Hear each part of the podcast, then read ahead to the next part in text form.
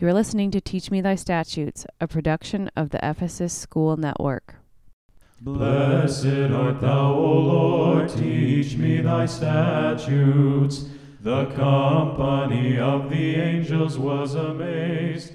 Hi, this is Father Aaron Warwick with Jason Everett, and you are listening to the Teach Me Thy Statutes podcast, episode number 80.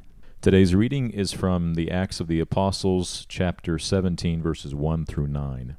In those days, when the apostles had passed through Amphipolis and Apollonia, they came to Thessalonica, where there was a synagogue of the Jews. And Paul went in as was his custom, and for three weeks he argued with them from the Scriptures, explaining and proving that it was necessary for the Christ to suffer and to rise from the dead, and saying, This Jesus who I proclaim to you is the Christ. And some of them were persuaded and joined Paul and Silas, as did a great many of the devout Greeks and not a few of the leading women.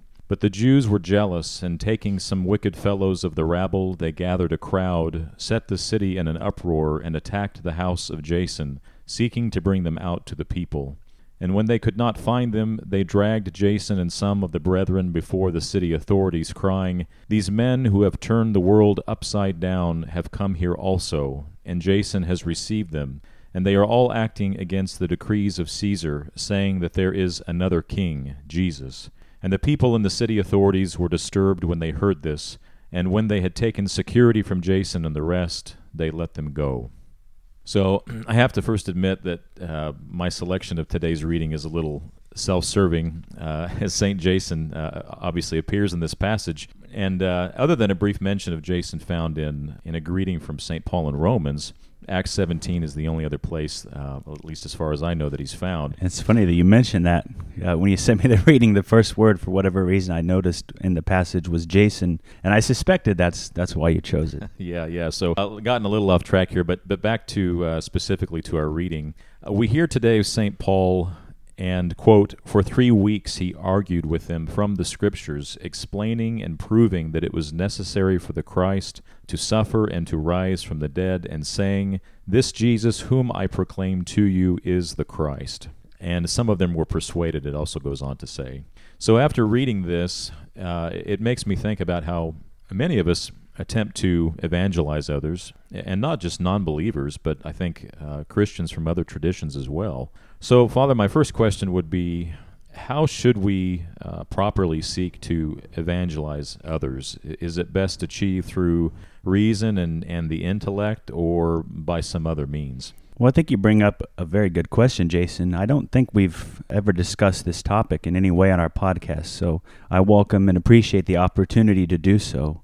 And of course, evangelism is an important aspect of Christianity. We hear of St. Paul doing that uh, in today's passage. We hear about Peter doing the same thing earlier in the book of Acts, and we hear about it throughout the entire New Testament. So clearly, evangelism is something important.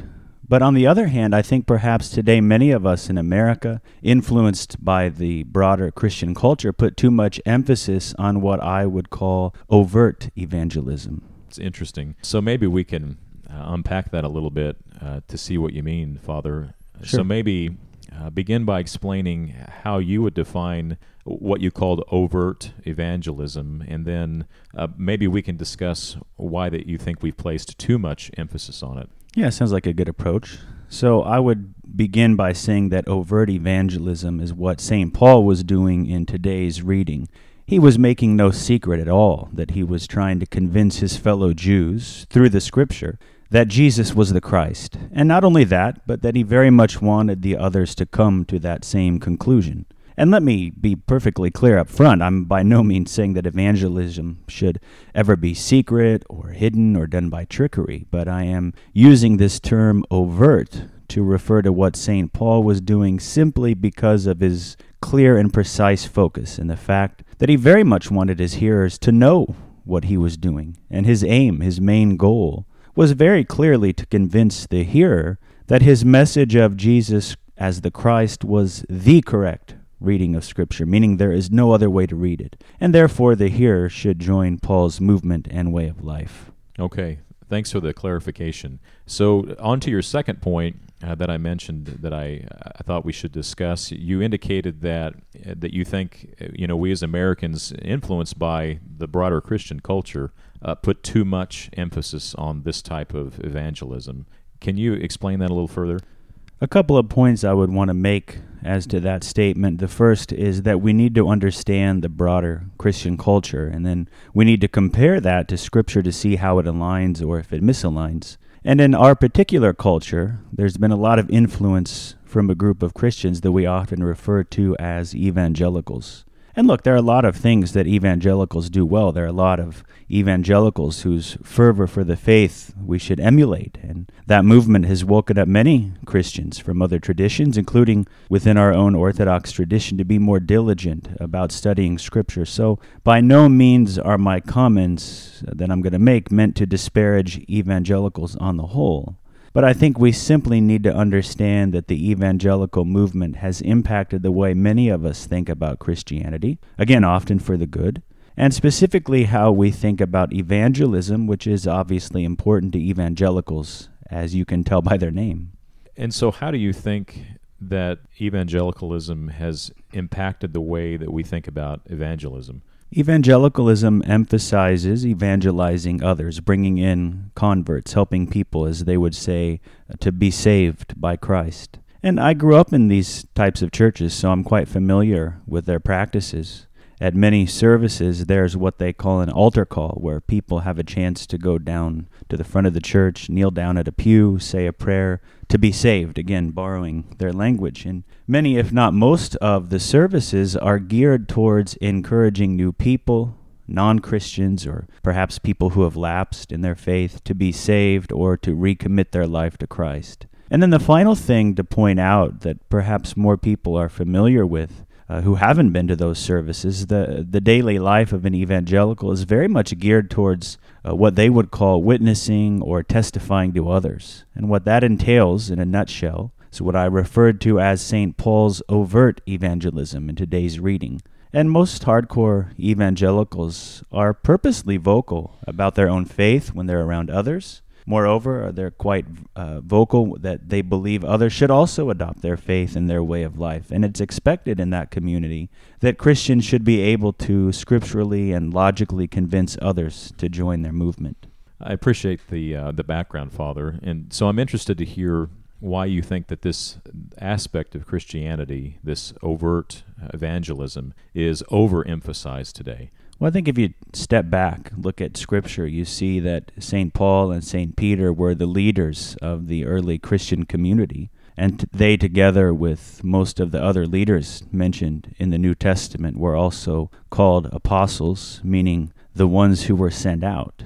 And what that means to be sent out is that they were appointed by God to be the ones to do the overt evangelism. That was their calling, that was their gift.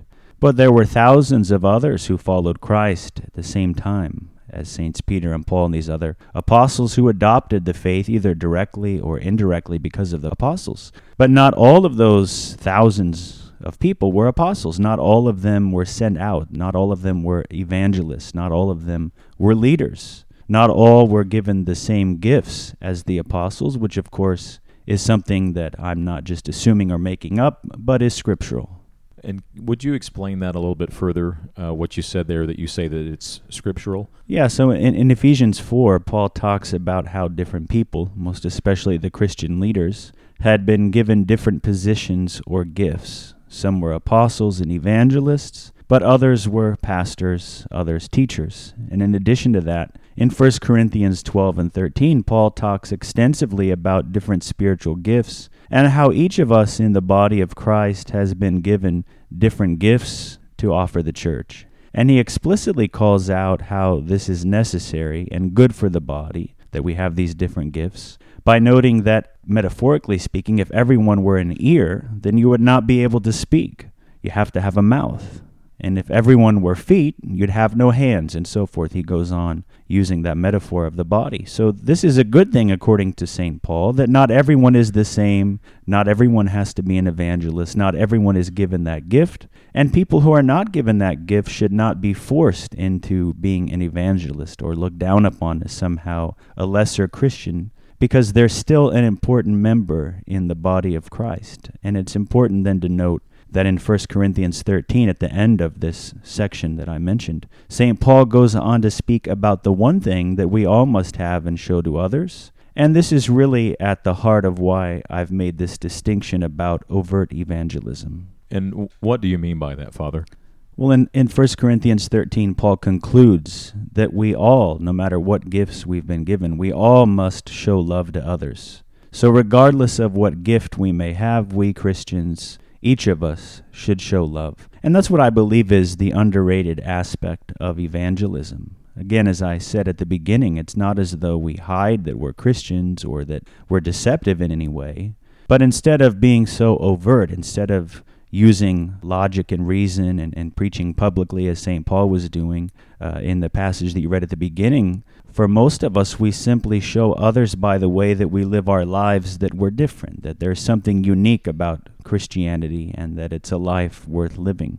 And I think you hear that in, in today's reading. Some of the people mention how these Christians, quote, turn the world upside down, so even the opponents of the Christians at least recognize that the Christians have a different, unique way of life. And not all people are going to accept that, but at least you have still evangelized implicitly by the way that you've lived your life. You've shown, unlike what nature would teach us about the strongest or the most fit survive, you've shown in your way of life as a Christian that the weak and the needy are worthy of love and care and help to survive as well. You've shown that the strong and mighty of this world, like Caesar, who of course was mentioned in today's reading, have a power that is ultimately worthless and fleeting in eternity, and that the true way of power comes through serving others, as Jesus Christ did. And so, let me conclude this part by saying that the evangelism on which we all should focus, whether we're given the gift of being apostles or evangelists, or whether we're given the gift of being a simple Christian who is just a faithful witness to the Christian way of life. We all, all of us, should focus on loving our neighbor, loving our enemy, loving the needy. That is the best form of evangelism we can offer, and I think this is best summed up by a quote attributed to the Roman Catholic saint Francis of Assisi. He said, Preach the gospel at all times. If necessary, use words. Thank you, Father. In today's episode, we discuss the topic of evangelism from a biblical perspective, and we began by viewing St. Paul's actions in today's reading as overt evangelism, meaning that his main goal was quite clear and precise, which was to convince his hearers that his message of Jesus as the Christ was the correct understanding of Scripture.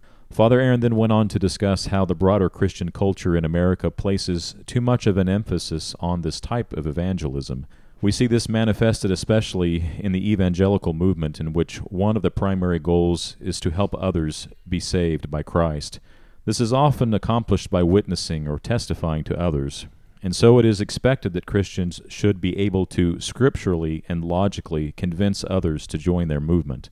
And while there are certainly those whom God has appointed to overtly evangelize, many of us have not been given this gift. As St. Paul teaches in Ephesians and 1 Corinthians, we have all been given different gifts, and all are important to the health of the body of Christ. But the one commonality that must be found in each of us is love. This is the underrated aspect of evangelism. By showing love to others, rather than focusing on logic and reason, we can convince others that Christianity is a life worth living. Thank you for listening to Teach Me Thy Statutes. We hope you tune in next week for a new episode. Alleluia, Alleluia, glory to thee, O God. Alleluia, Alleluia, Alleluia, glory to thee, O God. O our God and our hope, glory to thee.